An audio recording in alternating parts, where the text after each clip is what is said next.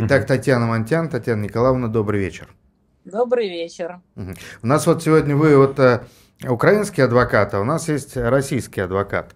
Э, можем поспорить. Это был бы интересный опыт э, профессиональной дискуссии. Но начнем все-таки с беспилотников. Да, вот как, как эта новость воспринята жителями Донбасса и лично вами? Ну, лично мне очень жаль простых людей, которым прилетело. Потому что Рублевским, скорее всего, не прилетит. Во-первых, потому что там и Рублевских-то особо не осталось. Они уже там по Дубаям разбежались и прочим местам подальше от России. Угу. Ну и кроме того, нормально так рэп работает над Рублевкой. Они себя хорошо защитили. А вот простым людям, да, прилетело. Простых людей реально напугало. Поэтому я отношусь к ним с сочувствием. Потому что, как обычно, хотели попиариться на рублевских, а получилось, что попиарились на самых обычных обывателях. Но огромное количество людей написала в комментах вот именно нечто злорадное, что вызвало истерику там у хлопотливой карлицы, он даже речь посвятил, типа, как вы смеете злорадствовать, как будто не русские люди на Рублевке живут, и все такое. Поэтому народ отнесся по-разному. Я лично с сочувствием, потому что простых людей мне жалко любых.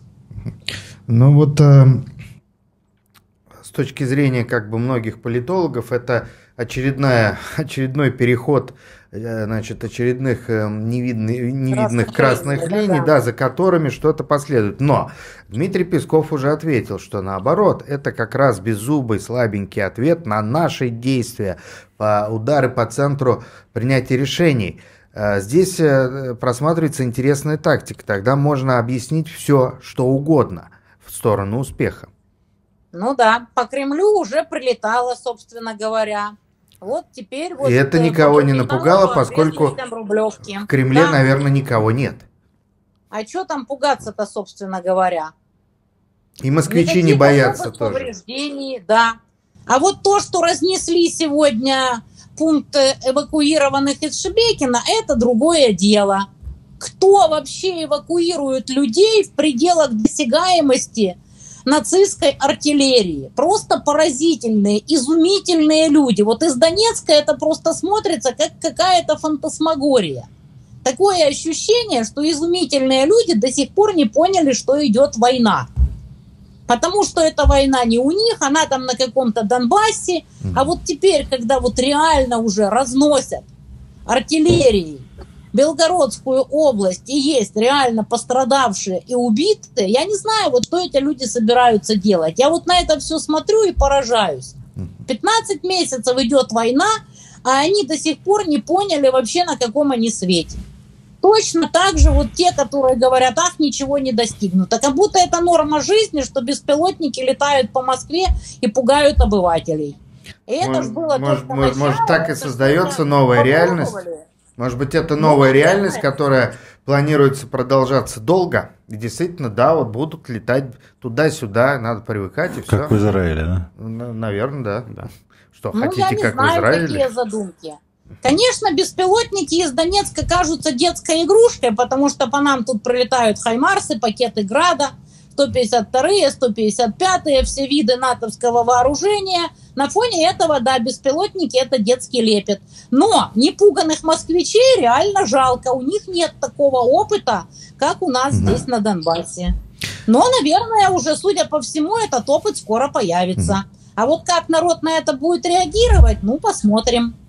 Я слышал одно мнение, что на самом деле идет как бы две кампании – Одна кампания между Донбассом и Киевом, реальная война, которая продолжается 9 лет, а, и совершенно другая, гибридная, так скажем, гибридное противостояние между а, Западом и Кремлем, mm-hmm. в который встроена вот эта донбасская история, но она абсолютно не ограничится. И поэтому, да, по Донба- в Донбассе настоящая война, а здесь какие-то беспилотники и какие-то информационные взрывы.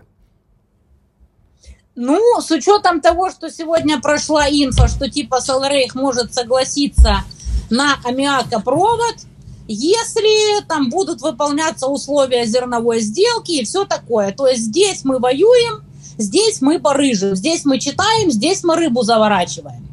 Но невозможно быть слегка беременными. И я просто вот уже не знаю, дождемся мы ли когда-нибудь, когда российские элиты наконец-то это поймут, что их просто разводят. А может, а им нужен какой-то... Может, им нужен хороший антикризисный менеджер, чтобы все разрулил? Просто они как-то ну, запутались в расчетах. Я не знаю, вот такое ощущение, что спойлером как раз выпускают Пригожина. Вот я слышала кусок вашей дискуссии, и действительно, это чистая правда, когда абсолютно то же самое, что говорит сейчас Пригожин.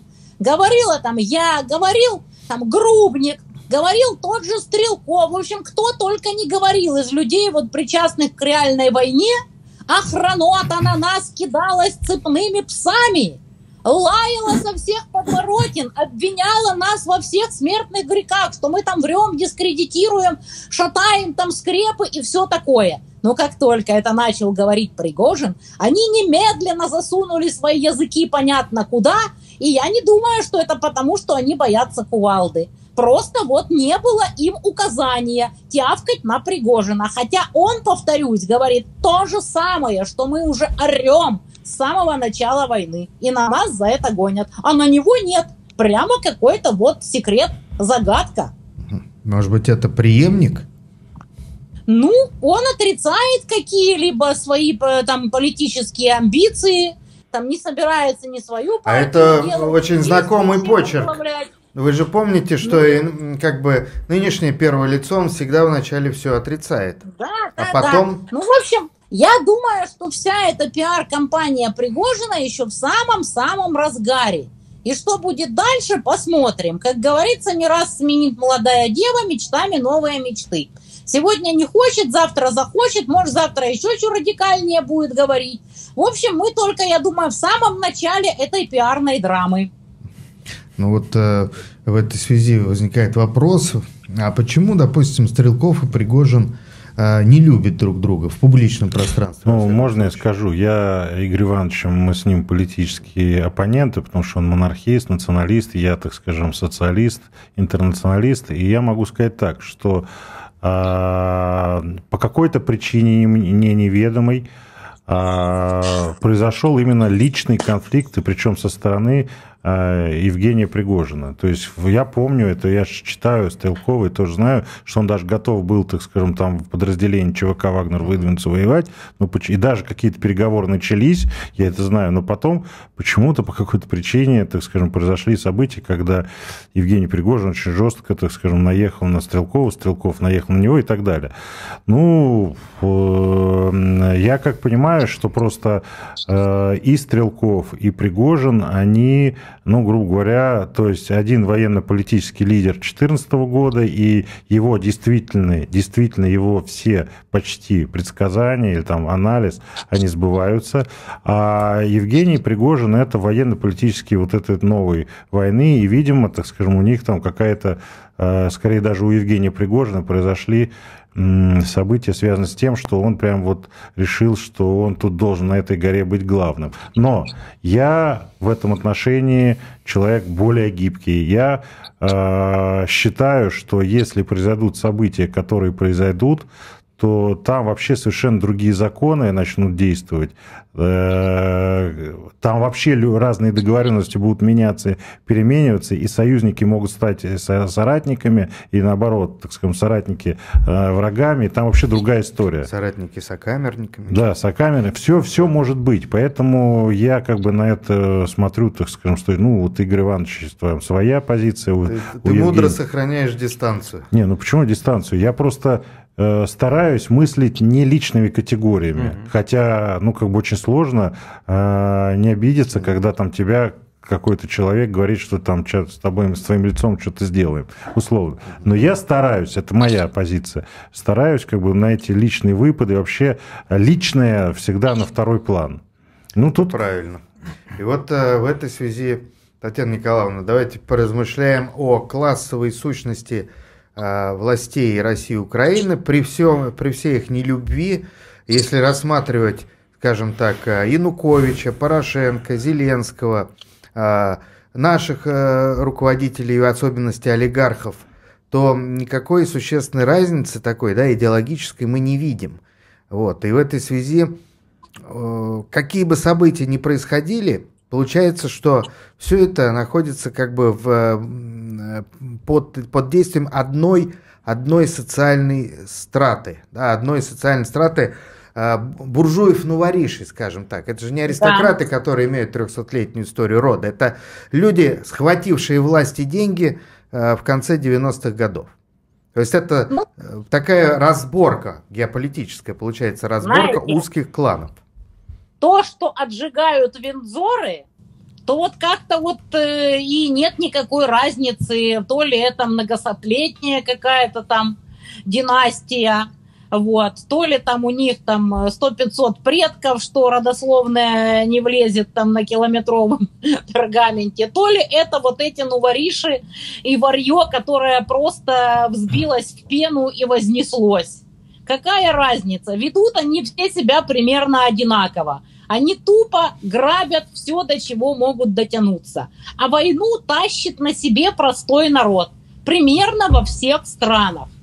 Как в России в основном донатят нам мирным военным котикам, простые обычные люди с пенсией, с небольшой зарплатой, мелкий бизнес, максимум средний бизнес. Но вот не замечены были олигархи в том, чтобы помогать фронту. Может, такие и есть. Ходят слухи, что такие есть, но имена лично мне неизвестны. Вот. Точно так же в Саларейхе. Кто-то гуляет, постоянно какие-то пьянки, газ, квас, кирогаз, что там в Аркадии, в Одессе, что там народные депутаты прямо диджействуют в Киеве, что во Львове гуляют, что в других крупных городах. Даже вот не ловят вот это вот пушечное мясо в Киеве и других крупных городах, ловят исключительно нищих и малообеспеченных в селах и маленьких городишках.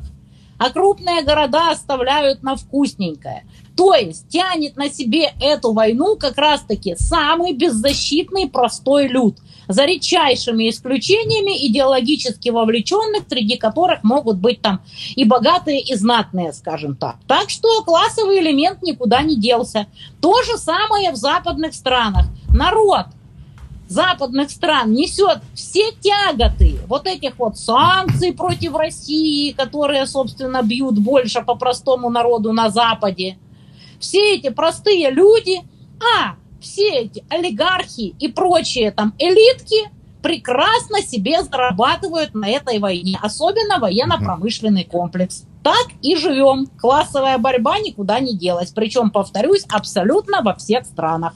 Вот хороший момент, чтобы российскому адвокату Аграновскому подключиться. Как раз вот э, тут антитезис к вашей теории, что значит, э, с началом СВО началась Э, вот это вот антиколониальное Конечно. восстание. Но вот, принципе, вот Татьяна Монтян говорит, что народы-то угу. несут тяготы, а элиты просто с, э, снимают кровавые сливки со всего этого. А, в чем антиколониализм тогда? К пикнику на обочине Стругацких есть замечательный эпиграф, я его очень люблю и повторяю, из Роберта Пенуорина. Ты должна сделать добро из зла, потому что его не из чего больше сделать. И я уже вот 10 раз за сегодняшнюю программу сказал и скажу 11, что совершенно не важно, что они хотели, о чем они думали, на что они рассчитывают, я имею в виду элиту. Будет все совершенно по-другому, будет объективно. И я как атеист могу сказать, если хочешь рассмешить Бога, расскажи ему о своих планах. Конечно, простейшие одноклеточные стремятся что-то где-то сожрать здесь и сейчас. У них просто такой инстинкт.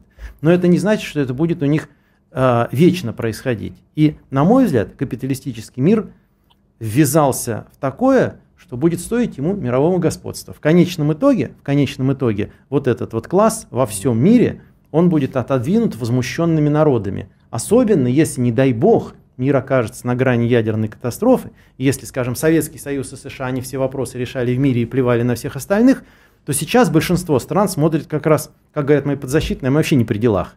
Вот и, и смотрят на это все с ужасом и, и думают, ну Россия, США, пожалуйста, летите на Марс и там вот занимайтесь этим, хотя большинство сочувствует России. И сознание меняется не только в России, и классовая ситуация меняется не только в России, не столько даже, сколько во всем мире. Вот. И еще раз скажу, вот это вот все, мировой капитализм, мировой капитализм просто с Украиной и с Россией, с Советским Союзом, он обожрался. И он от этого обжорства сдохнет. Вот, собственно говоря, я так описываю перспективы СВО в конечном итоге. Вот они этим подавятся. Они Украины уже начали давиться в 2014 году. Они в 90-х годах, кстати, даже не я придумал, это Патрик Бюкинин, у которого никак не заподозришь в том, что он какой-то дурак или не знает Соединенных Штатов. Он говорит, в 90-х годах мы были как никогда близки к мировому господству. Мы с помощью экономики, где мы наиболее сильны, мы завоевали практически весь мир. Весь мир поставили под контроль. И угораздило же нас влезть, но по-английски это немножко по-другому звучит, вот туда, где русские наиболее сильны. Угораздило нас влезть в военный конфликт, который он же опять говорит, будет стоить нам мирового господства. А Чем бы он ни завершился. Другой американский автор Збигнев Бжезинский в своей книге «Великая шахматная доска» писал, что именно Украина станет той территорией, где Соединенные Штаты нанесут поражение России, российским притязанием на, на участие а в европейской политике. А он просто дурак. Вот Збигнев Бжезинский, я вообще не понимал, почему вот такой культ существует Збигнев Бжезинский. Он просто дурак. Он просто вот встроился в эту систему и говорил то, что Но от него хотели слышать. он угадал. Что? Что здесь потерпит Россия? Нет, что Наоборот. это точка борьбы станет. Так это ежу понятно. Господи, Почему? это без него было понятно. Украина всегда стремились оторвать от России и настроить а против Россия нас. Сейчас стремилась англосаксы... настроить Украину Нет, в англосаксы, англосаксы, они вообще действуют по принципу разделяй и властвуй. Две Кореи, Пакистан и Индия, Россия, Украина, бедная несчастная моя любимая Югославия, которая вся с друг другом передралась, Армения, Азербайджан, они всех разделяют и властвуют. Когда-нибудь это к ним прилетит в гораздо более страшной форме. Я не желаю именно американскому народу, про которого Оливер сказал, что его американская элита угнетает так же, как весь остальной мир. Я не желаю американскому народу такой участи. Я думаю, что все в конечном итоге будет хорошо. Вот. И у нас, поскольку тут время тоже как-то немножко к концу движется. У нас тоже все в конечном итоге будет хорошо. Надо просто смотреть на ситуацию глобально. глобально. Вы, Дмитрий, атеист, но рассуждаете как Господь Бог вот так смотря на мир и спокойно наблюдая за тем, как Сейчас, меняются нет, нет, мир эоны. Же, мир он цельный, и вдруг мир, мир, он стал такой маленький, он раньше был большой, там за 3-9 земель чего-то, а теперь он стал маленький, он в кармане смартфона анекдот, Да, быстрый ну, анекдот. допустим, до Казахстана быстрее долететь, чем иногда доехать из Подмосковья в Москву. Бывший анекдот, такое бывает, быстрый, да. быстрый анекдот. Вот у меня есть один политический деятель, я не буду его фамилию называть, довольно-таки известный, еврейской национальности.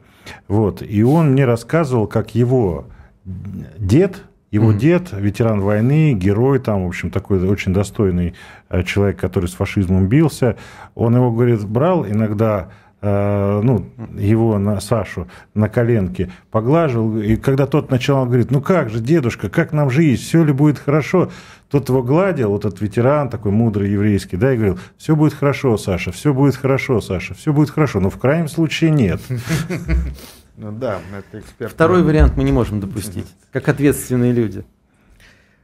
Я согласен с Дмитрием, что, возможно, мир находится на пороге колоссальных изменений. А, они могут быть разными, но в ходе этих изменений уже по историческому опыту мы знаем, что а, когда рушатся империи, зоны влияния, иногда исчезают целые народы. Но вот с точки зрения обычных граждан, нам вообще-то, конечно, наплевать, как э, чувствуют себя Соединенные Штаты, другие там государства. Не нас, скажите. Нас интересует мы. Если, если в, в, в, в ходе крушения мирового капитализма русский народ понесет неприемлемый ущерб, разве это нам, нас устроит? Мы разве удовлетворимся тем, что зато доллар рухнул? Может быть, вот э, нам нужно переиначить если... наше сознание Нет. на соблюдение своих интересов. Если доллар очередь. не рухнет, вот тогда русский народ понесет такие колоссальные утраты. Либо доллар, либо русский народ. Тут третьего не дано.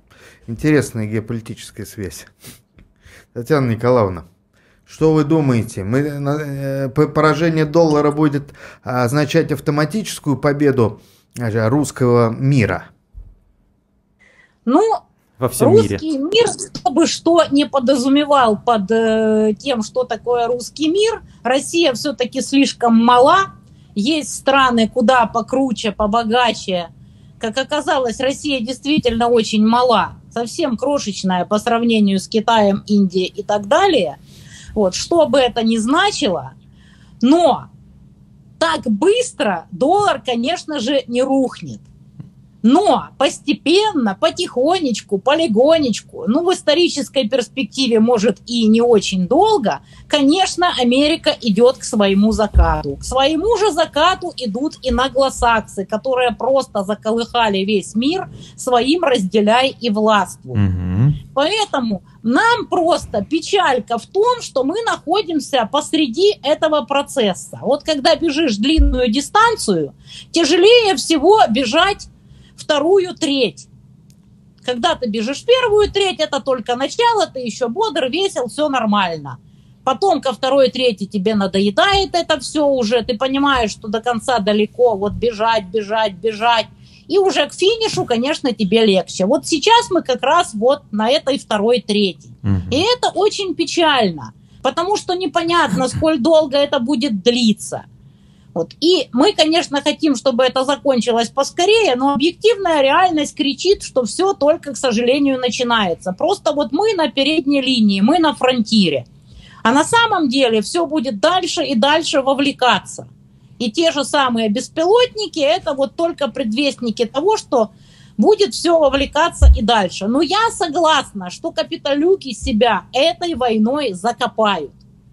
Конечно, не исключено, что мы погибнем вместе с ними, но думаю, что такие они себя закопают. Они полностью продемонстрировали всему миру, насколько они невменяемые твари, готовые ради своих прибылей пустить под откос свои народы.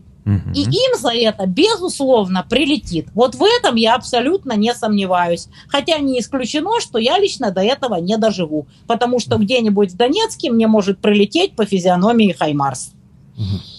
Ну и, наверное, это зависит и от поведения народов, в том числе. А, в регионов относительно мирных, хотя и Москву теперь сложно назвать а, как полностью мирным регионом. Ну, ради справедливости надо сказать, что вот э, я тоже бываю часто в Донецке. Это несравнимо с теми страданиями и с теми, э, так скажем, э, той атмосферой, которая находится в Донецке. Это так, пока действительно так, цветочки, пока ну, еще не понял. Я и упомянула теорию, что это как бы разные ситуации. дорогие москвичи. Что говорите? Не слышу. Я говорю, что уж поверьте, дорогие москвичи, то, что к вам прилетело, это по сравнению с Донбассом Конечно. просто детский лепет на лужайке. Абсолютно, абсолютно согласен. Татьяна Николаевна, спасибо за участие в эфире. С нами была Пожалуйста, Татьяна Монтян, украинский адвокат, правовед, общественный деятель.